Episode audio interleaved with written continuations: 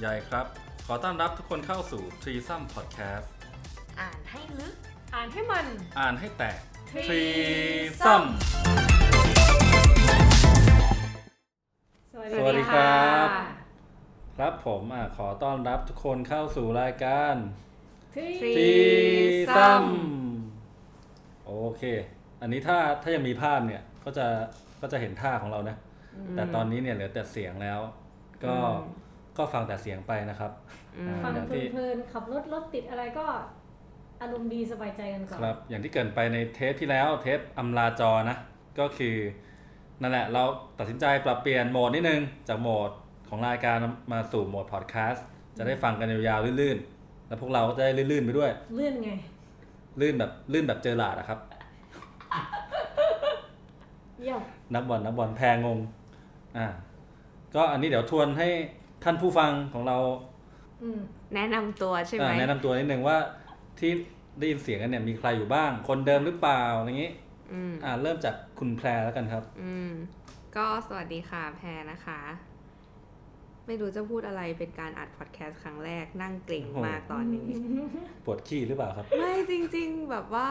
รู้สึกไม่ค่อยกล้าพูดเยอะ ไม่หรอก อ่า คนเขาไม่เห็นหน้าไม่ต้องกังวล เออ กลัวแบบ แท เสีย น ง ที่จะแบบผ่อนคลายมากขึ้นอะไรอย่างงี้ ไม่รู้สึกเลยว่าเกรงกว่าตอนอัดแบบมีภาพอีก อ่าโทษโอเค อ่ะ คนต่อไปครับ ค่ะ สวัสดีค่ะ อีฟนะคะ กองบรรณาธิการเว็บเดียวันวันดอทเวิ ครับ ผมคนเขียนเรื่องเปิดตาตีหม้อในตำนานนะค เรื่ รั อบ งเดียวขายทุกปี ไม่มีเรื่องอื่นเลย ครับอ่าส่วนผมก็ใหญ่พันธวัฒน์เศรษฐวิไลนะครับ คนเขียนเรื่อง เรื่องอะไรดี ก็ต้องไปตามอ่านในวันโอวันอ่า โอเคค่ะ ทีนี้วันนี้เนี่ยเราเปิดพอดแคสต์ตอนแรกเนี่ย เรามาคุยเรื่องอะไรกันดีครับ ก็ ช่วงนี้มีกระแสอะไรน่าสนใจไหม ไม่มันรายการเรามันคือทรีซัมอ่านจนแตก อ่า เออ เราก็เลยเอาเรื่องอ่านๆมานี่แหละ ครับ เออ อ่าวนกลับมาเรื่องการอ่านอีกสักรอบหนึ่ง อืม อือฮึ ซึ่งซึ่งยังไงมันมีเทศกาลอะไรอยู่ตอนนี้ มีเข้าใกล้ช่วงอะไร เทศกาลลอยกระทงปะ หนังสือไงาน อ๋อ สัปดาห์หนังสือ อ่าซีไลท์ซีไลท์ อ่า อ่า ถ้าใครพอติดตามข่าวในแวดวงวรรณกรรมอยู่บ้างเนี่ย ก็จะพอเห็นอยู่ว่า ตอนนี้เนี่ยล่าสุดที่เราอัดเทปนี้กันก็คือ มีประกาศ 8 เล่มสุดท้ายหรือช็อตลิสต์ออกมาแล้วของซีไลท์ปี 2561 อืม ก็มีทั้งสิ้น 8 เล่มด้วยกัน อืม ทีนี้เนี่ยเดี๋ยวเราก็จะมาเล่าให้ฟังคร่าวๆว่า 8 เล่มนี้มีอะไรของใครบ้าง แล้วก็จะตบท้ายทิ้งท้ายด้วยการพูดถึงหนังสือเล่มโปรดของแต่ละคนของใหญ่ของแพรของอีฟ ที่อยากจะแนะนำให้คนฟังเนี่ยไปอ่านกัน ครับอืมฟังปุ๊บไปอ่านต่อให้แตะอ่า อืม อืม โอเค อ่าเดี๋ยวเราลองมาดูกันที่ซีไลท์แปดเล่มที่เขารอบมา ซีไลท์ปีนี้คือซีไลท์รอบนิยายเนาะ เป็นรอบนวนิยายครับ คือซีไลท์เนี่ยอ่ะเท้าความนิดนึงเผื่อผู้อ่านไม่ไม่รู้แบ็กกราวด์เขา จ จะ ริงๆ เท้ายาวเลยก็ได้ เอาจริ อ่า งๆเราเราก็แอบสับสนอยู่ อ่าคือมันจะมีทั้งหมด ซีไลท์เออ 3 ประเภทด้วยกันก็คือ นวนิยาย เรื่องสั้นแล้วก็กวี อืม วนกัน 3 ปี เช่น ปีนี้นวประกวดนวนิยายก็คือซีไรท์ประเภทนวนิยาย อืม ปีถัดไปก็เป็น อืม กวีนิพนธ์ก็คือประกวดแต่กวีเลย อืม ถัดไปก็เป็นเรื่องสั้นแล้วก็วนกลับมานิยายอีกปีหนึ่งวนอย่างนี้ไปเรื่อยๆนะครับอ่าฮะ แต่ปีนี้เป็นปีนิยาย ซึ่งจริงนิยายเนี่ยมันเป็นอะไรที่แบบขับเคี่ยวกันมาแต่นานแต่เดิมแล้ว อืม ใช่ หมายความว่ารอบนิยายเนี่ยมันจะ เรียกว่าอะไรคนจะจับตามอง อืม เป็นพิเศษหน่อย อืมเพราะว่ามันดูเข้มข้นดูจริงจังสุดนะแล้วก็เอาจริง ๆ ถ้าในสามประเภทนี้เนี่ย ก็เป็นประเภทที่มีคนอ่านเยอะสุด คืออย่าง อืม เรื่องสั้นกับกวีนิพนธ์เนี่ยคนก็จะไม่ค่อยนิยมกันเท่าไหร่ ก็จะมี อ่า ความแบบ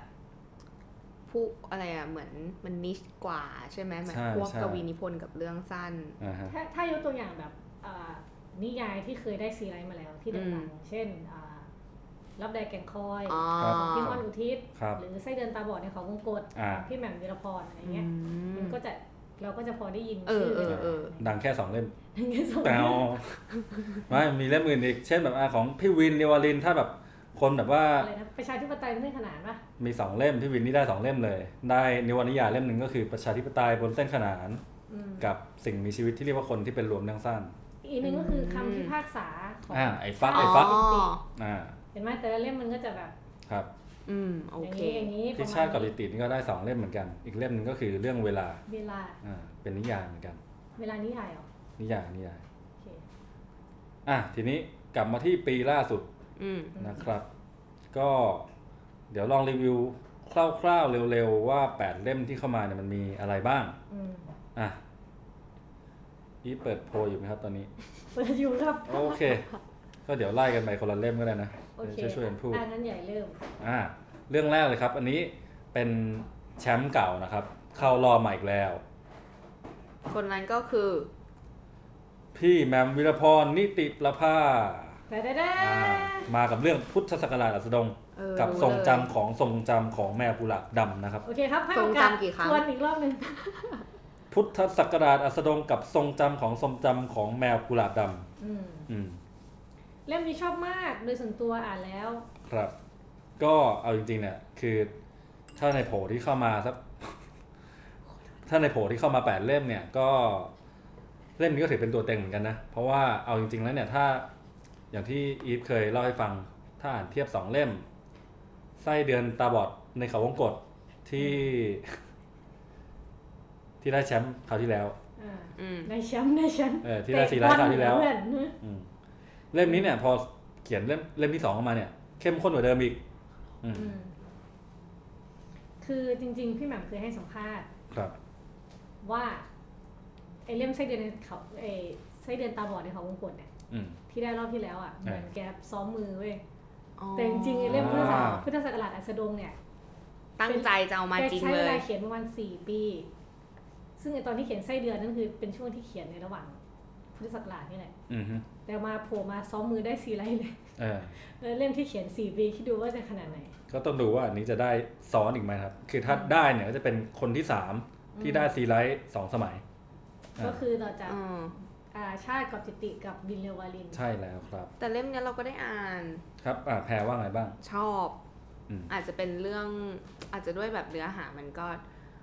ค่อนข้างมีตัวละครหลายตัว อืม แล้วตัวละครหลายตัว แต่ละตัวก็คือมีปม อืม มีอะไรอย่างเงี้ยให้แบบต้องติดตามต่อ มันก็คือเกี่ยวกับครอบครัวคนจีน ใช่ เนาะ ใช่ ที่ที่ล่องเรือล่องเรือในไทยนี่นะ ไม่ใช่ล่องมาเลย อืม ล่องเรือไปแล้วก็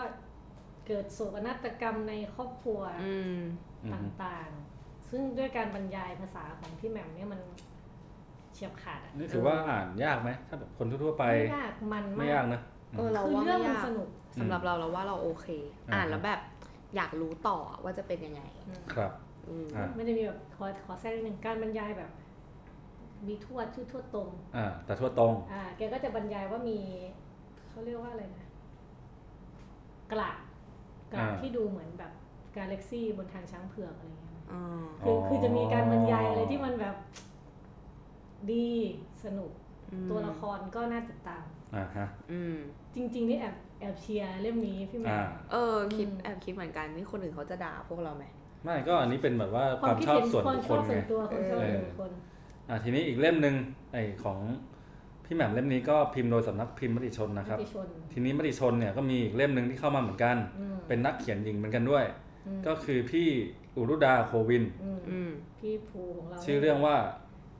หยดน้ำหวานในหยาดน้ำตา หยดน้ำหวานในหยาดน้ำตาลนะครับ ก็เรื่องนี้ถ้าใครพอติดตามข่าวมาบ้างก็จะรู้ว่าแกเขียนมาจากอ้างอิงมาจากชีวิตจริงของแกก็คือ คนรักของแกที่ซึ่งก็เป็นนักเขียนเหมือนกัน ก็คือกนกพงศ์สงสมพันธ์ อืม ที่แบบล่วงลับไปแล้ว ที่เขาเรียกกันว่าเป็นนักเขียนหนุ่ม ใช่นักเขียนหนุ่มตลอดการ อืม ยังไงนักเขียนหนุ่มตลอด กกนกพงศ์นี่ก็เคยได้ซีไรต์แล้วเล่มหนึ่ง ใช่ อ๋อ จากเรื่องแผ่นดินอื่น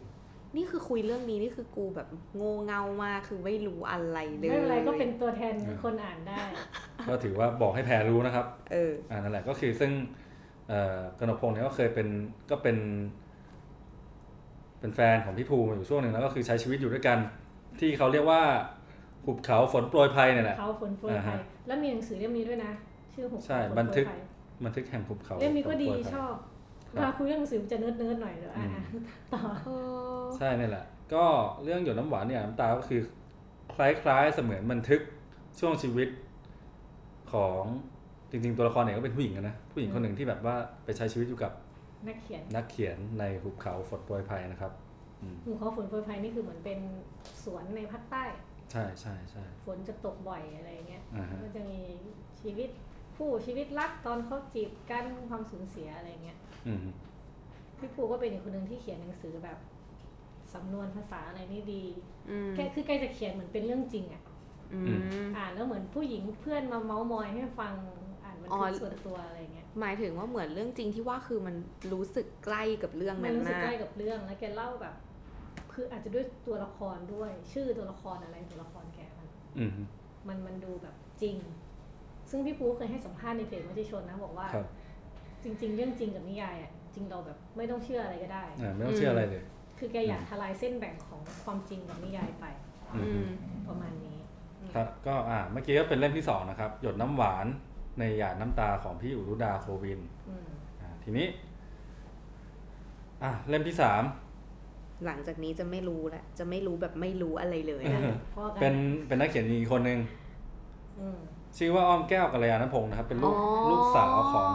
ท่านอังคารกัลยาณพงศ์ อ่าอ่าอ่า เล่มนี้ก็น่าสนใจพิมพ์โดยสำนักพิมพ์เม่เม่นวรรณกรรม เออเอออ่าเห็น ก็เป็น อยู่ เอ่อ เรื่ เล่ม องอะไรอีกไม่นานเราจะสูญหาย ใช่ อืม เล่มนี้ก็เป็นเล่มกลางๆนะไม่หนาไม่บางจนเกินไป อืม ครับผม ก็ถ้าดูในลิสต์แปดเล่มที่เข้ามาเนี่ย ก็จะมีนักเขียนหญิงอยู่สามคน มีคนนึง มีอะอ๋อใช่ อาจารย์อารยา สี่คนสี่คนครึ่งหนึ่งเลย อืม เพราะว่า อืม ใช่คนที่สามก็คืออ้อมแก้ว อืม นะฮะอีกคนหนึ่งก็คืออาจารย์อารยา อารยาราชจำเนินสุข ใช่คนนี้แบบรุ่นใหญ่เลย เป็นศิลปินมาก่อนนะ อืม อืม คือคือหนังสือเล่มที่กันติดเข้ามามันก็เป็นเชิงเป็นงานอาร์ตเหมือนกันนะ อ่าฮะ ไอ้พูดเกิด อันนี้ า อีฟได้อ่านหรือยังได้เห็นเห็นรูปเล่มเห็นอะไรไหม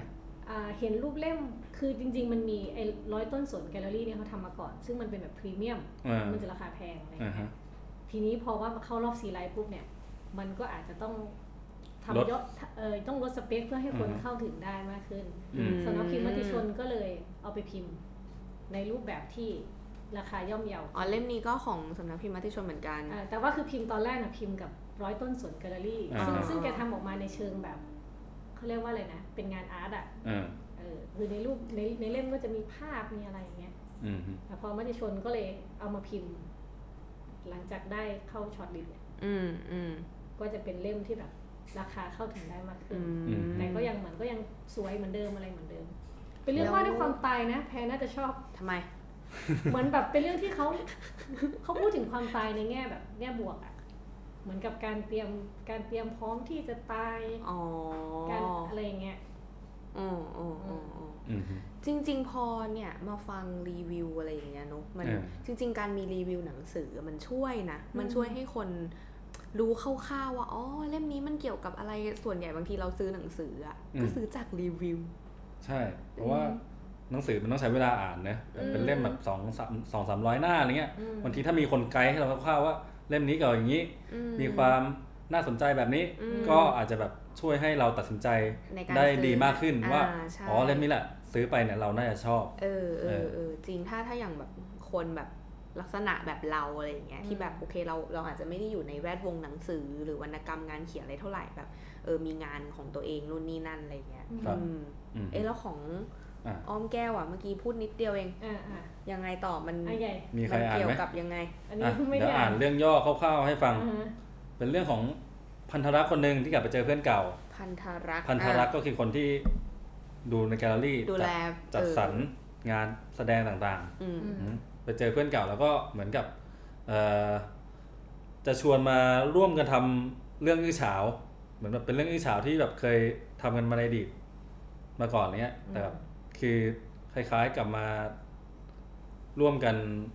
ขุดคุยเรื่องนี้ขึ้นมาอีกครั้งหนึ่ง อืม แต่ว่าประเด็นก็คือมันก็กลายเป็นกลายเป็นจุดเปลี่ยนที่ทำให้ชีวิตของทั้งคู่เนี่ยผกผันแล้วก็แบบเจอกับอะไรต่างๆนานามากมาย อืม อืม คร่าวๆเป็นวันนี้ครับ อืม ดูน่าสนุกมาก เออ เล่มไม่หนามากด้วยใช่ไหมเล่ม ใช่ครับเล่มบาง น่าจะ ๆนี่จริงๆก็ไม่บาง อืม อย่างที่บอกว่าเล่มเล่มกลางๆ ไม่ไม่หนาไม่บางเกินไป อืมอืมอืม แต่ก็น่าสนใจเพราะว่า คุณน้อมแก้วเนี่ย ถ้าในแวดวงนักเขียนก็ถือว่าเป็นหน้าใหม่เหมือนกัน อื อื ม ม เป็นหน้าใหม่ มันเหมือนจะมีงานชิ้นหนึ่งของ อันนี้คือเขาเป็นลูกสาว ลูกสาว แท้ๆเลย ใช่ไหมไม่ไม่รู้ไงเรื่องส่วนตัว ไม่รู้ ผมไม่รู้ดีเทลเออ เอางั้นเราไม่ควรพูดเลย โอเค อืมอ่ะ อ่ะ ก็ประมาณนี้ครับ ของอ้อมแก้วนะครับอ่ะถัดมาอี อื ก ม สี่เล่ม อืม ข้ามมาฝั่งนักเขียนชายบ้าง อืม โอ้ผู้หญิง นักเขียนชายเนี่ย เท่าที่ดูคร่าวๆเนี่ย ส่วนใหญ่จะเป็นเป็นรุ่นใหม่ บวกเก่าผสมกัน อืม อ่ะเราเริ่มจากรุ่นเก่ารุ่นเก่าก่อนแล้วกัน อืม จะมีสองคนที่อ่ะคนที่อยู่ในแวดวงวรรณกรรมมา เคยอ่านหนังสือมา ก็อาจจะคุ้นชื่อกันบ้าง อืม ก็คือคุณประชาคมรุนาชัยนะครับ คนนี้ก็โอ้โหคือเขียนนิยายออกมาเป็นสิบเล่มแล้วแบบ อืม รุ่นรุ่นใหญ่แล้วอะ อืม ่ะแต่ว่าคือแกก็จะแบบไม่ได้ ไม่ได้ดังเทียบเท่ากับชาติกับยิติ หรือแบบวินเดียวอะไรนี้ อาจ แต่ จะ คือ เป็นคนละคนละแนวกัน ใช่แต่ในแง่การผลิตผลงานเนี่ยก็ทำออกมาอย่างสม่ำเสมอนะครับ อืม อืมเล่มที่เข้ารอบมานี้เป็นนินวนิยายที่ชื่อว่านายกับดักและกลางวงล้อม อืม อ่าซึ่งอันนี้ผมผมยังไม่ได้อ่านนะก็อาจจะแบบยังเล่าไม่ได้ว่ามันเกี่ยวข้องกับอะไรยังไง อืมเขาบอกว่าเดี๋ยวนะ เป็นเรื่องราวเกี่ยวกับทะเล อ่าพี่พี่ประชาคมนี่ส่วนใหญ่ก็จะเกี่ยวกับ กี่ยวกับ ทะเลซะเยอะนะ ทะ ครับ เล อ่า หมายถึงยังไงมีแบ็กกราวในเรื่องเป็นทะเลอเออย่าง เงี้ยหรอ เดี๋ยวนะ อันนี้คืออ่านจากที่เป็นเป็นการเขาเรียกว่าอะไรนะคำนิยามหนังสืออะไร อ่า เงี้ย อ่าฮะ บอกว่าเป็นการกลับมาเขียนเรื่องราวเกี่ยวกับทะเลอีกครั้งของประชาคมลุนาชัย อืม คือการนึกย้อนไปถึงเรื่องราวความผูกพันกับทะเลในอดีต เหตุการณ์ที่ผ่านเข้ามาการผ่านพบและพลัดพรากที่ไม่ได้จางหายไปไหน แต่ฝังรากลึกลงลงในความทรงจำลึกลงไปใต้ทะเลของความทรงจำที่สงบ ลุ่มลึกและมีเสียงระรอกขึ้น คอยขับกล่อม อืมอืมอืม อืม ก็น่าจะละมุนไหมหนังสือแนวละมุนละมุนไหม อ่า อันนี้ก็ไม่รู้ไม่ได้อ่านเหมือนกัน ไม่ใช่อ่านไปนี่โอ้โหน้ำตาไหลพราก อืม อ่ะอีกคนนึงนะครับที่ก็ถือว่าดูชื่อเนี่ยก็เป็นรุ่นรุ่นใหญ่เหมือนกัน อืม ก็คือคุณกรณ์สิริวัฒโน อือหือ นะแต่คนนี้เนี่ยก็ถ้างานที่ออกมาจะไม่เท่าไม่เยอะเท่าพี่ประชาคม อืม แต่ก็คือเป็นคนที่ทำงานอย่างต่อเนื่องมาคนหนึ่งแล้วก็จะเห็นชื่อแกอยู่เรื่อยตามเวทีประกวดต่างๆ ประกวดเรื่องสั้นประกวดกวีอะไรเงี้ยนะเออแกก็จะมีชื่อติดโผล่เข้าไปอยู่เรื่อยๆอืม อืม อันเนี้ยสีไลท์แกก็ติดเข้ามาเป็นนวนิยายที่ชื่อว่าคนในนิทานนะครับ นิทาน ก็เป็นเรื่องเกี่ยวกับการย้อนยุคสังคมเกษตรกรรม อืม เป็นน่าจะเป็นอีอีโรติกหน่อยๆด้วย อืมก็คือเขาเหมือนตั้งคำถามกับจารีตประเพณีที่ที่มีมาแต่ดั้งเดิมอะไรเงี้ย ตั้ง ครับ คำถามแต่ต้องคำถามต่อประเด็นเรื่องเพศที่มันล่อแหลม แรงขับเคลื่อนของสรรพสัตว์อะไรอย่างเงี้ยอืมดูน่าสนใจเหมือนกัน โอเค อ่ะ อีกสองเล่มที่เหลือ อืมสองเล่มคือเกาะล่องหน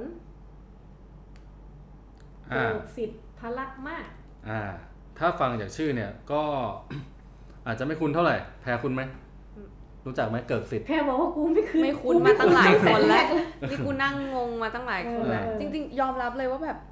เออพอลึกๆก็คือแบบเป็นคนนอกเลยนะถ้าในแบบในวง นี่ครับ เขียน คนเนี้ยเกิกสิทธิ์พลามาศเนี่ยคือ คนที่เขียนกวีนิพนธ์เรื่องนครคนนอกที่ได้ซีไลท์ อืม เมื่อปี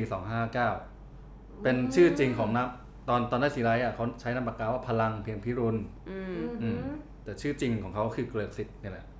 อืม คราวนี้ก็กลับมาใน รูปแบบนวนิยาย อืม ก็ติดโผเข้า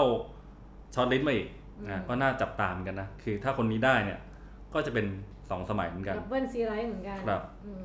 สองสมัยนี่คือ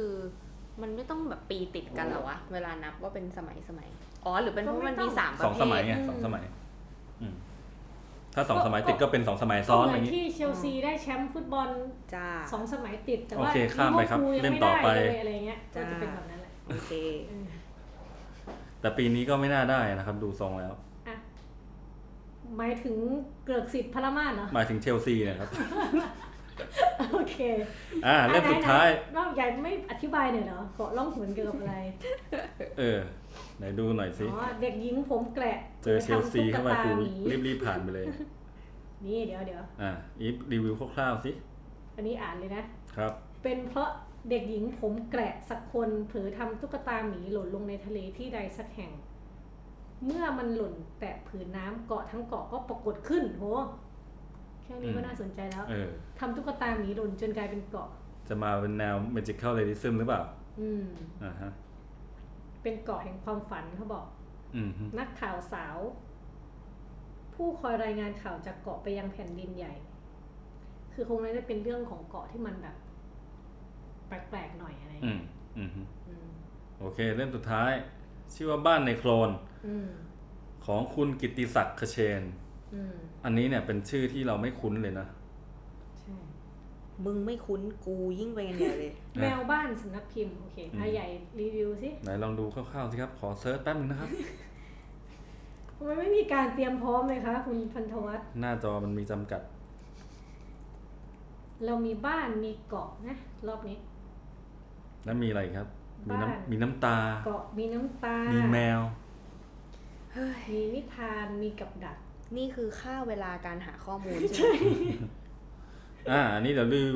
รีวิวให้ฟังคร่าวๆ จากข้อมูลข้างหลังเล่มมันนะครับ อืม ก็คือ เขาโปรยมาว่าเป็นบ้านในฝันกลางกระแสสูงนับหมื่นต้นหลังภูเขาถล่ม อืม อ่า ทีนี้ใน description เนี่ย ก็จะเขียนไว้ว่า ผมถามถึงเขากับเหตุการณ์ภัยพิบัติที่กระทูล เขาบอกตอนนั้นยังเด็กจำอะไรได้บ้าง ผมบอกว่าเราไม่ต้องจำเองได้หมด เรื่องแต่งก็คือเรื่องเล่า ถามพ่อถามลุงถามแม่แล้วเอามาเขียน เราถามคนอื่นกันอยู่แล้ว โลกใหญ่เกินกว่าจะรู้หมดคนเดียว โอ้โห อ่าอันนี้ถือว่าคมคายนะ เฉียบขาด เออ เด็ดขาด 334 หน้า ครับ 252 บาท ลด 10%เหลือ อันนี้ลดแล้วลดแล้ว โอเค เออถ้าไม่เชื่อว่า 252 บาทนี่เข้าไปดูได้ในเว็บไซต์ Readery นะค โอ รับ เคผมมีขาย ขายของในเว็บเออ อืม โอเค อ่ะ นั่นก็คือ 8 เล่ม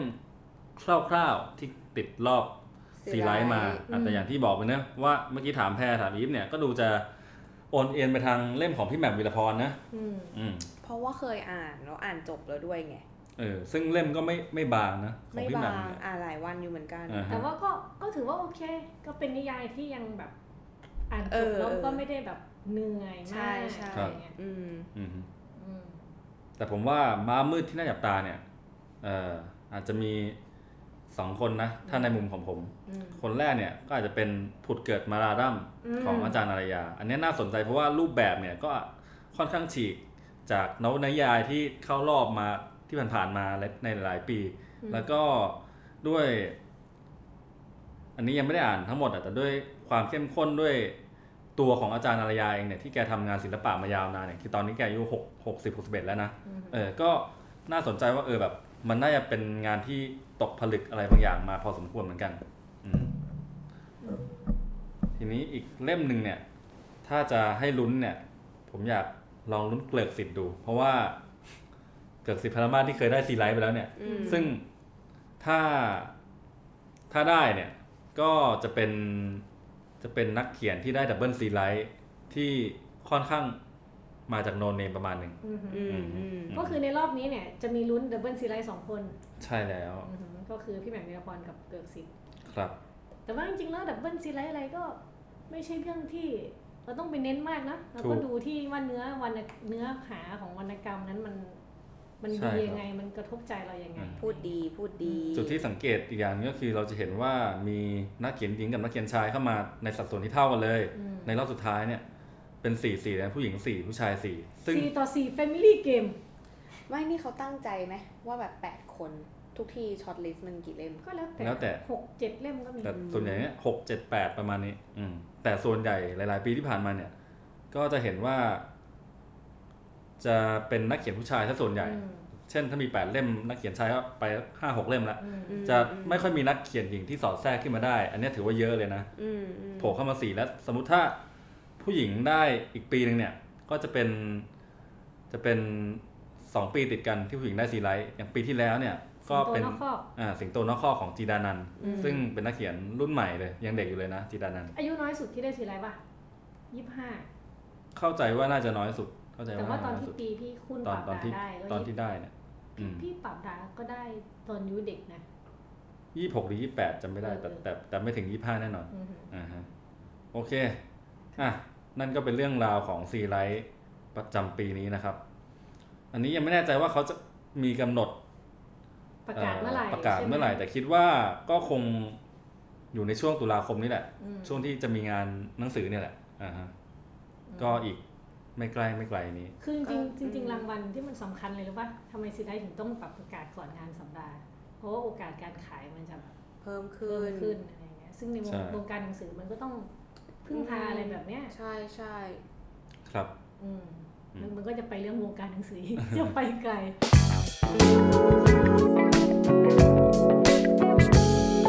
ช่วงเมื่อกี้เราก็พูดถึงหนังสือที่เข้ารอบซีไรต์กันไป 8 เล่มนะครับคราวนี้เนี่ยมาเรื่องของพวกเราบ้างว่านอกจากซีไรต์แล้วเนี่ยเราอ่านอะไรกัน อืม อยู่ หรือ คือ ในช่วงที่ผ่านมาอ่านอะไรกันมาบ้าง ซีไรคือไม่ได้อ่านไง อืม ถ้าอย่างกูเนี่ย ใช่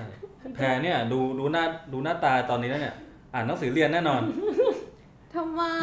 เป็นสาวคงแก่เรียน ใช่ไหมครับ เออ เป็นสาวสาวจิตวิทยา ช่วงนี้ เขาเรียกเขาเรียกคณะจิตวิทยาเลยไหม กูเรียนคณะแพทย์ เออเป็น คณะอ๋อเป็นแพทย์เด็ก นี่ แพทย์ มึ เว้ย งไม่รู้ใช่ไหมว่ากูเรียนคณะแพทย์ อ่า เออ ไม่รู้ไม่รู้ไม่รู้ กูเป็นนิสิตแพทย์นะ โอ้โห แย่ ไม่ธรรมดา ผู้จัดการออฟฟิศของเรานะครับ เออ อ่ะ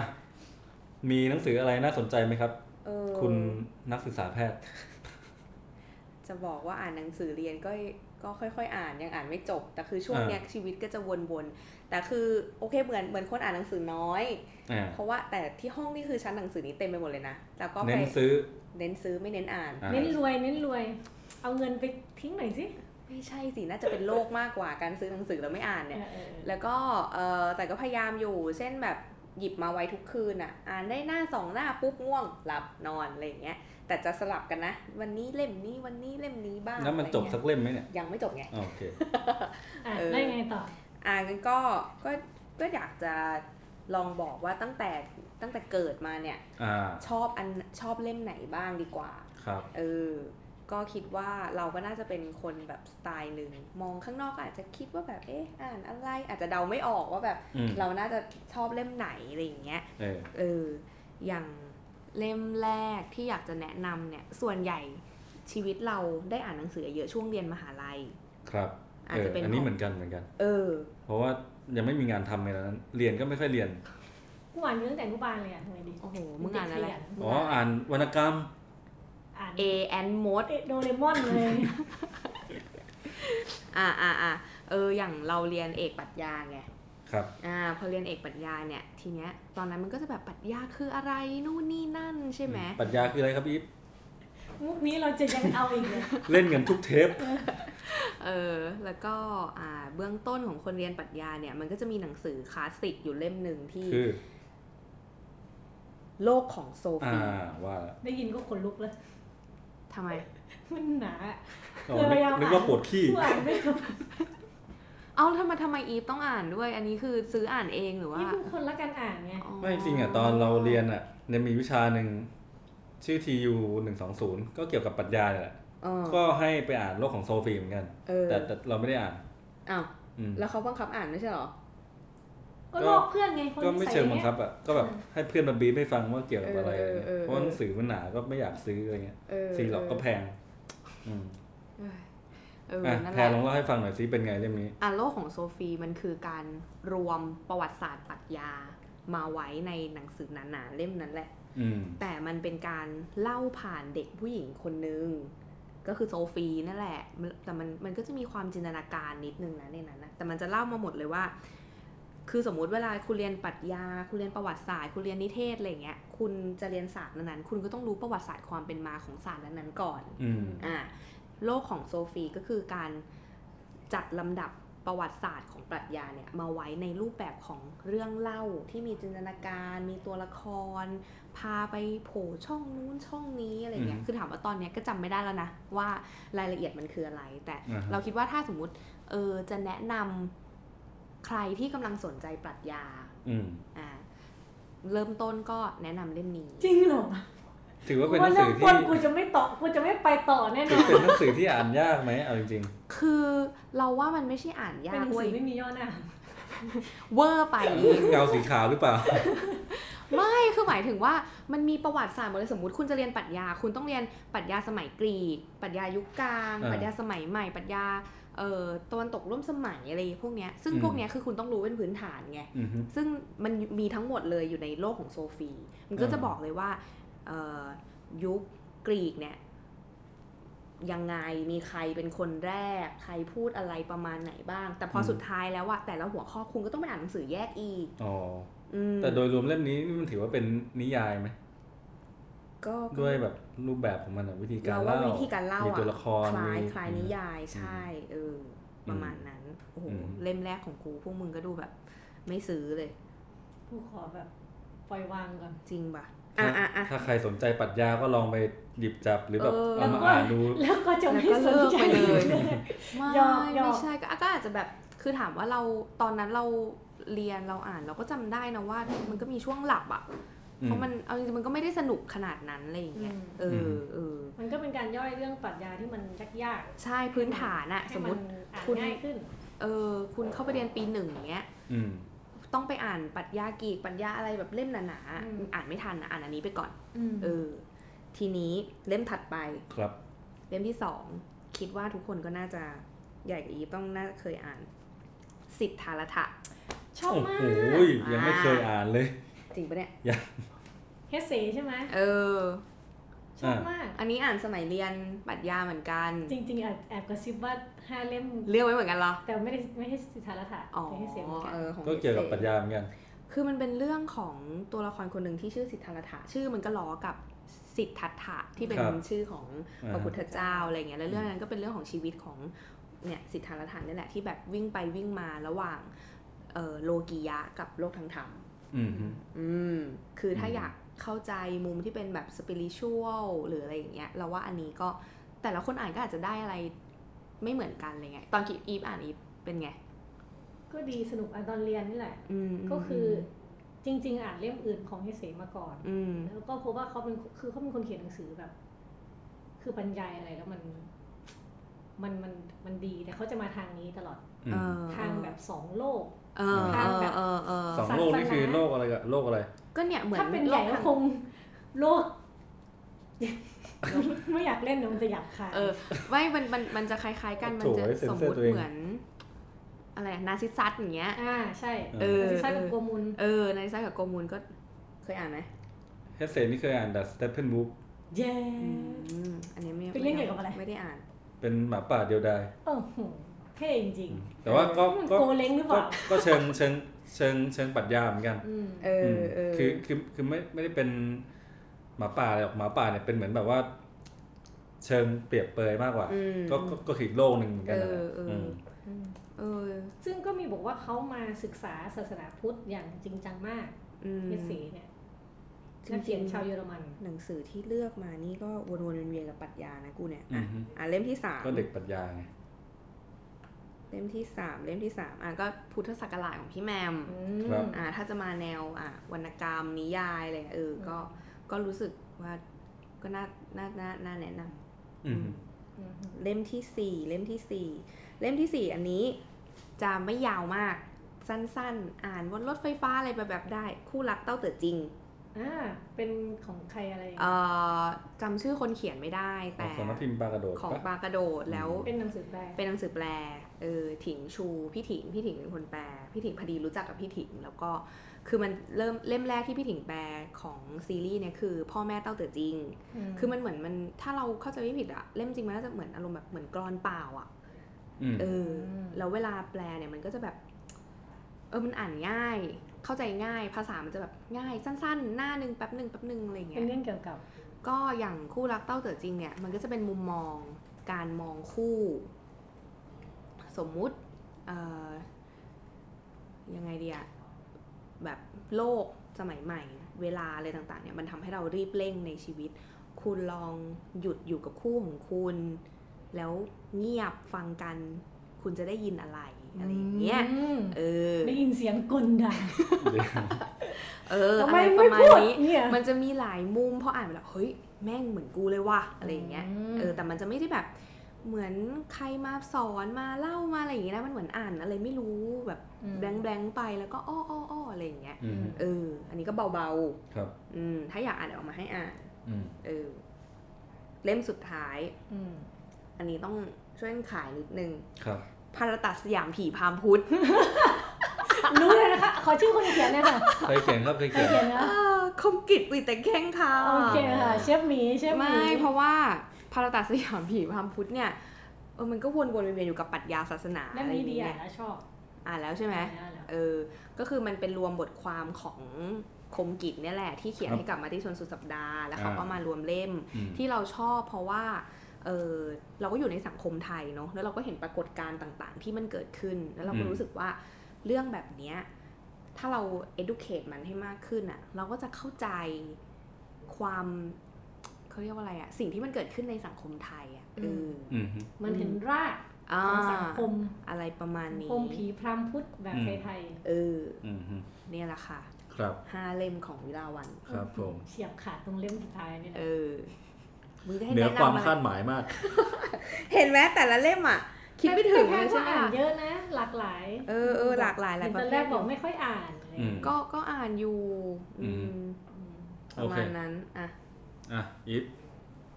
จริงๆให้เลือกห้าเล่มเนี่ยมันเหมือนแบบเลือกเพลงที่ชอบอ่ะ เออ มันไม่มีทางที่จะเลือกได้ เออ มันเย เอ อะ อ มาก โอ้โห แต่ว่าจะเอาเล่มที่ถ้าหลับตาแล้วยังนึกฉากออกอะ อ่ะ เอามาแล้วกัน อืม ครับ มีห้าเล่ม อืม ก็จะรวมๆกันหลาย ๆ แนว ครับ เดี๋ยวเอาอันดับห้าก่อน นี่ จริงๆก็ใกล้เคียงคือคืองานให้เสียแหละ นาซิซัสกับโกมุล อ๋อ ม อ เล่มเนี้ยไปได้มาจากร้านหนังสือเก่าในขอนแก่น ขายเล่มมา 20 บาท โห เออ แล้ว ต ต อ อน น นั้ นั้น น กูซื้อราคาเต็ม เออ แล้วคือมันเป็นฉบับแบบพิมพ์เก่าคืออาจารย์สดใสแปล เออเออเออ เล่มบางๆ แล้วทีนี้คือ ตอนแรกอ่านนาซิซัสเนี่ยเคยได้ยินเรื่องนาซิซัสกับเอ็กโคอะไรปะนาซิซัสที่เป็นโรคหลงตัวเองอะ อ่าอ่าอ่า ที่จ้องกระจกรถหลง อ่า รู้จัก เออ รู้จัก อ่าฮะ คิดว่ามันเป็นเรื่องนั้น อืม ก็เลยซื้อมา อ๋อ เออ ก็เล ปราย กฏว่าใช่ไหม ปรากฏว่าไม่ใช่ครับ คนละเรื่องกันเลย เออ มันก็ง่ายๆว่านาทิชากับโกมุลเนี่ย คือคนหนึ่งออกเดินทางท่องโลก อืม อีกคนหนึ่งอยู่ในโบสถ์ศึกษาพระคริดอะไรขอ อืมงเขา อืม อื อืมมซึ่งจริงๆ ถ้าการตีความของเรานะ คือคนเดียวกัน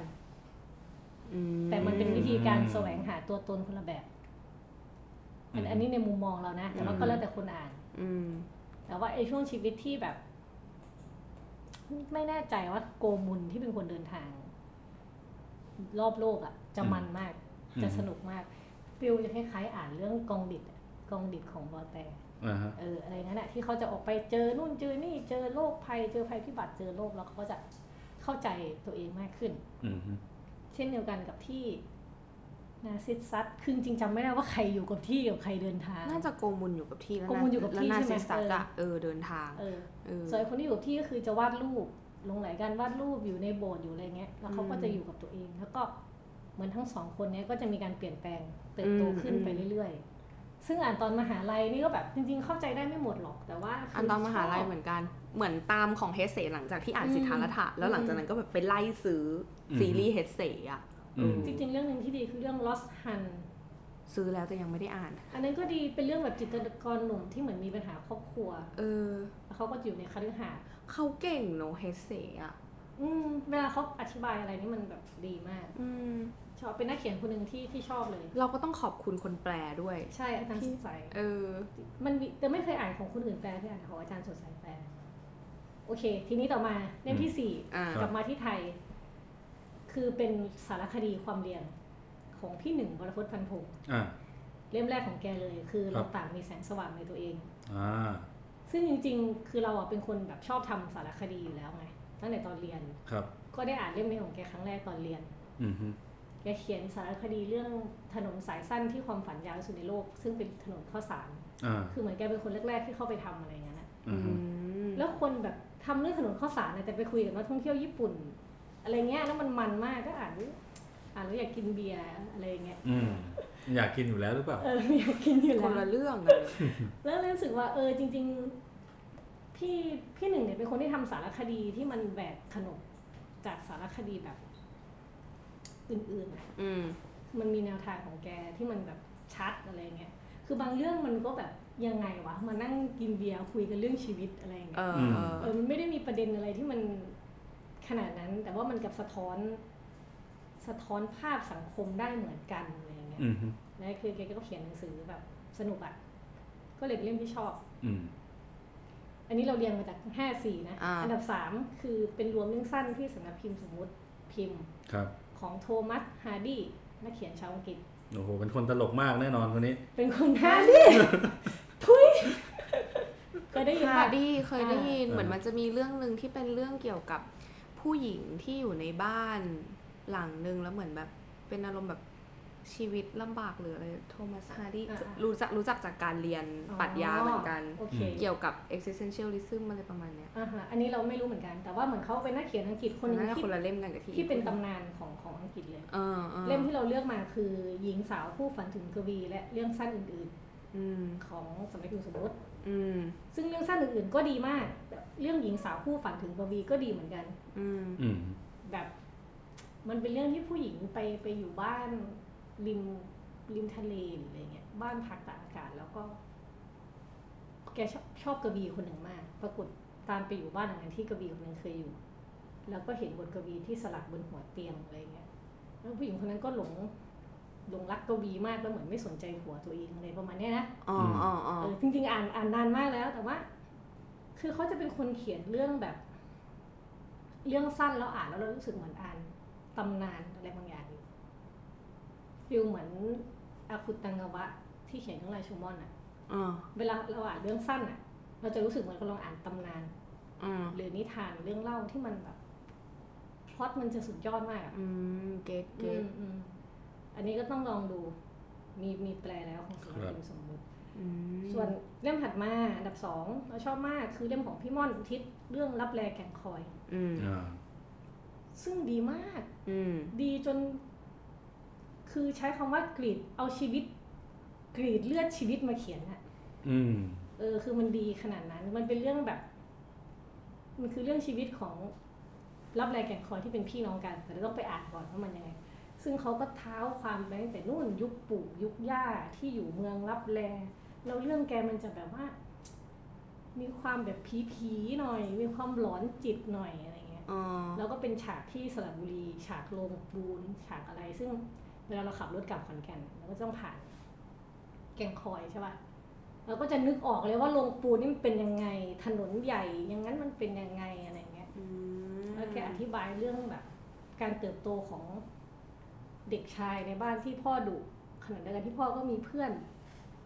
ที่อยู่ด้วยกันมาตั้งแต่หนุ่ม แล้วเพื่อนแม่งเสือกรวยกว่าอะไรอย่างเงี้ยแล้วมีลูกสาวมีความกดดันมีอะไรคือ เขียนเรื่องชีวิตได้แบบเฉียบขาดสนุกแล้วก็ ไม่รู้ว่าจะเขียนได้แบบนี้อีก อีกเมื่อไหร่อ่ะ อืม อืม นึกออกไหมว่ามันเป็นงานแบบสุดยอดจริงๆ อืม อยากให้ทุกคนได้อ่านเรื่องนี้คือสนุกด้วย อีฟจะมีงานแบบนี้ออกมาไหม ยิบต้อง ยิบก็อยากจะทำไม่ได้นะแต่เห็นงานพี่ม่อนแล้วท้อแล้วเกินอ่ะ โอเค ต่อมาอีกอ่ะเล่มสุดท้ายแล้วเล่มนี้เป็นสารคดี ชื่อ ราชันผู้พลัดแผ่นดิน เมื่อ อ่า พม่าเสียเมือง อ๋อ เป็นสารคดี อันนี้สำนักพิมพ์ไม่ได้ชวนพิมพ์ อ่า คนเขียนเป็นคนอ่ะอินเดียมั้งสุดาชา ครับ แปลโดยพี่แหม่มสุภัตตาภูมิประภาส อืม เป็นเรื่องเป็นสารคดีที่เขียนเหมือนนิยาย แล้วใช้เวลาทำเป็นแบบสิบปีอะ อืม อืม เพื่อตามรอย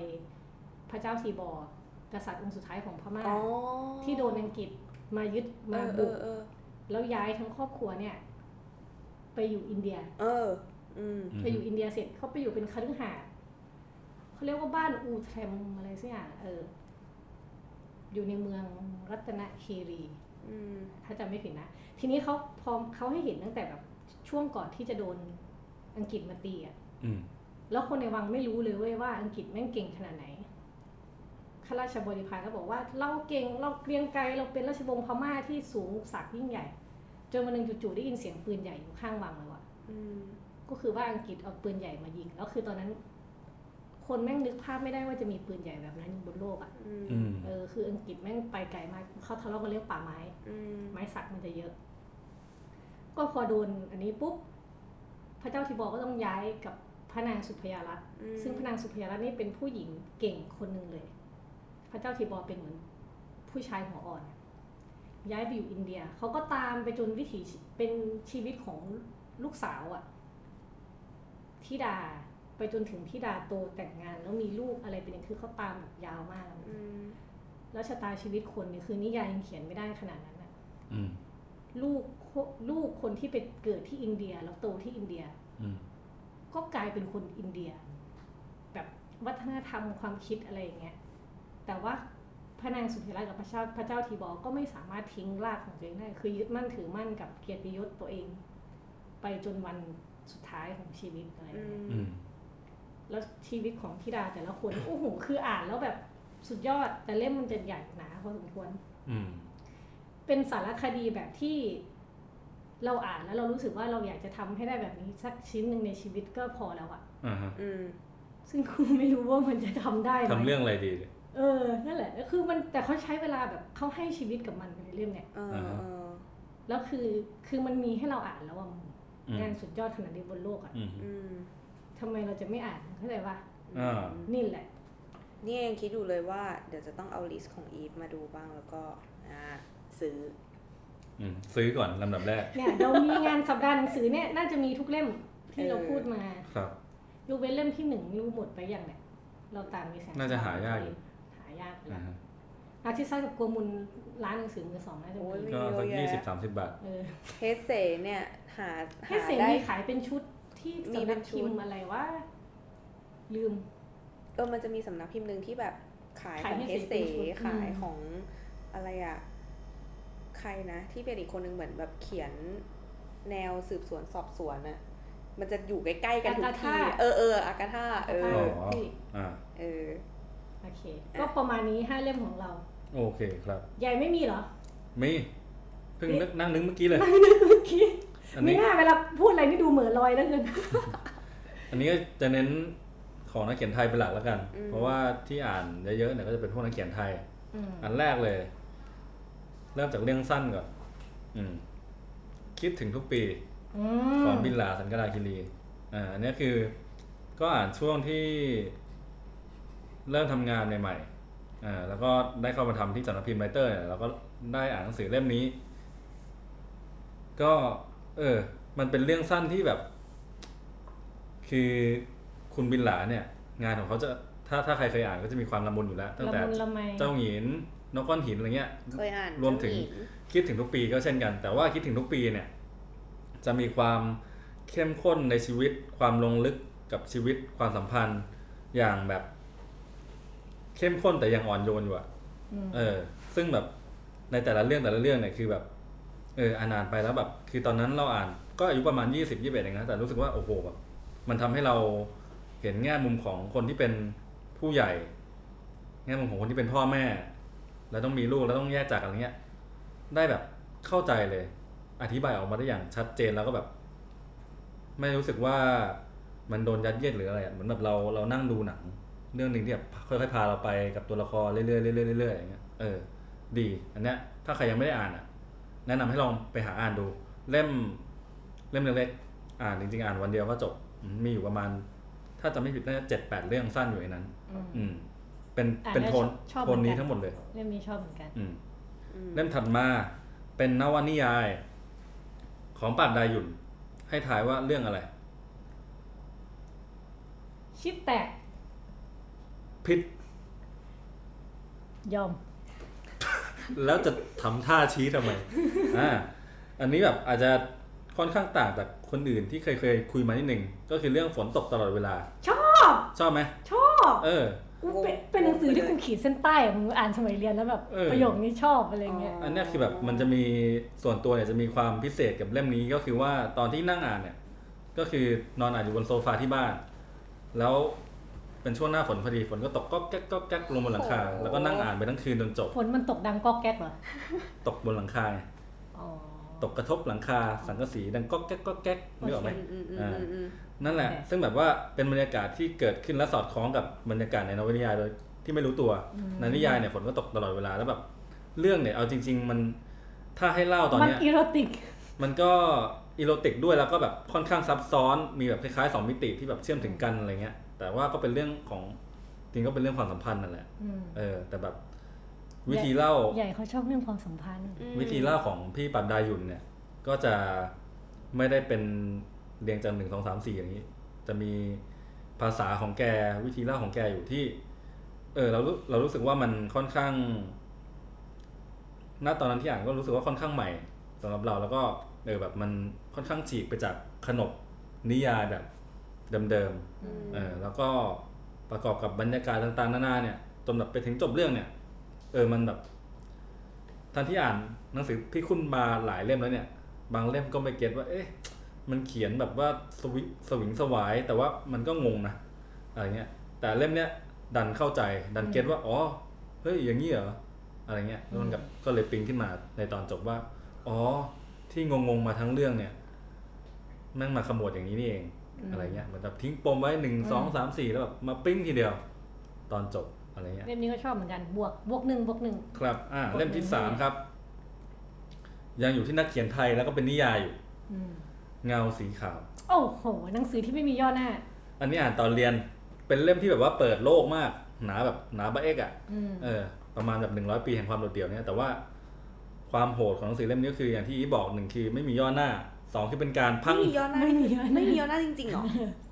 ไม่มี มัน มันมี มันมีอยู่ แต่แบบประมาณสักสามสิบสี่หน้าถึงย่อหน้าทีหนึ่งอะไรเงี้ย เออ แล้ว มันเป็นไงอ่ะเหมือนบทสวดสารพัน คือ ญา คือมันมันมันอารมณ์แบบเป็น ไม่แน่ใจว่าเรียกกระแสสำนึกไหมแต่ก็คือแบบเป็นการพรังพรูสิ่งที่อยู่ภายในใจออกมาแบบพู